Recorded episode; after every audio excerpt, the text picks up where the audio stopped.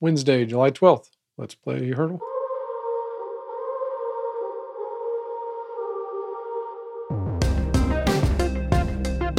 Today's song is Get Lucky by Daft Punk featuring Pharrell Williams and Nile Rodgers. twenty thirteen. Man, that's a ten-year-old song. I would not have guessed that. Interesting. I know very little about Daft Punk. I like Daft Punk, and I definitely love like when they do movie stuff like Tron, and they're so creative. But French house music, you know, I've never been the biggest fan just because I don't listen to a lot of that music. But Daft Punk is fantastic. So in this world, the story I've heard about this that I thought was interesting was they collaborated with Nile Rodgers from Chic, just an amazing funk guitar player, because they were trying to go a little more, leaning into more funk, which you can hear from this song, they really do. And so they had already done a few writing things and had worked with Nile. And um, yeah, they were just starting to collaborate with him. Then they had the thought, who's kind of doing more modern funk, some different things that they could get into, write, and produce. And they came up with Pharrell Williams. So they reached out to Pharrell and they went to have a sit down with him. And they asked him what he's listening to and what he's up to these days. And he's like, I'm actually going more old school and listening to a lot of Nile Rodgers stuff. And they said they looked at each other like, you got to be kidding me. So they brought them all in together. Now, the interesting part of this story to me is like, I love hearing people's creative process. So Nile Rodgers, huge writer, producer, guitar player, Um, seventies on. He's done so many things.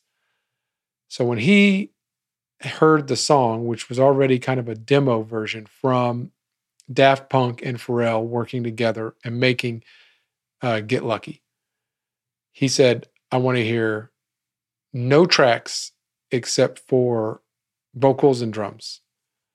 And he was like, give me that. So Nile was like, I can come up with the funk, with the groove for the whole thing and what the song really needs if I don't have anything else in my way or anything else constricting me at all. So he came up with all of his parts based on drums and vocals.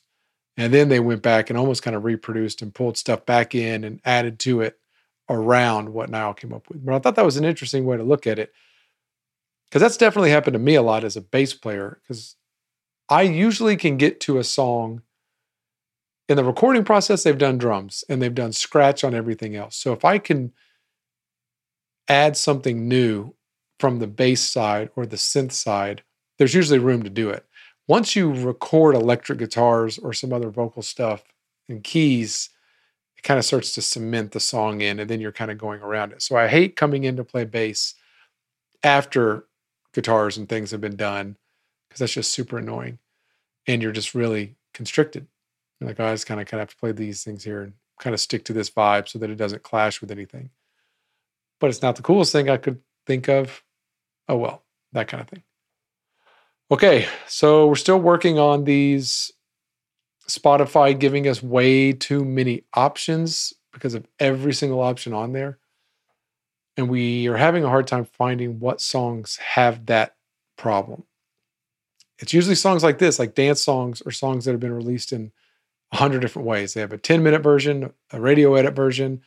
They have some features on it, you know, and it gets, it's been released as a single and on an album, and that's where it gets complicated. But hopefully you got it early enough and had a few times to guess, but we're still ironing out some things. So, all right, see y'all tomorrow. You can play Heardle every day at lets play heardle dot com. And you can watch us here live on Instagram at Let's Play Heardle.